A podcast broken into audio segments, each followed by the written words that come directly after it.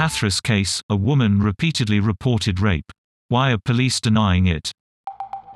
A young Indian woman repeatedly said she was raped, but authorities insist there was no sexual assault.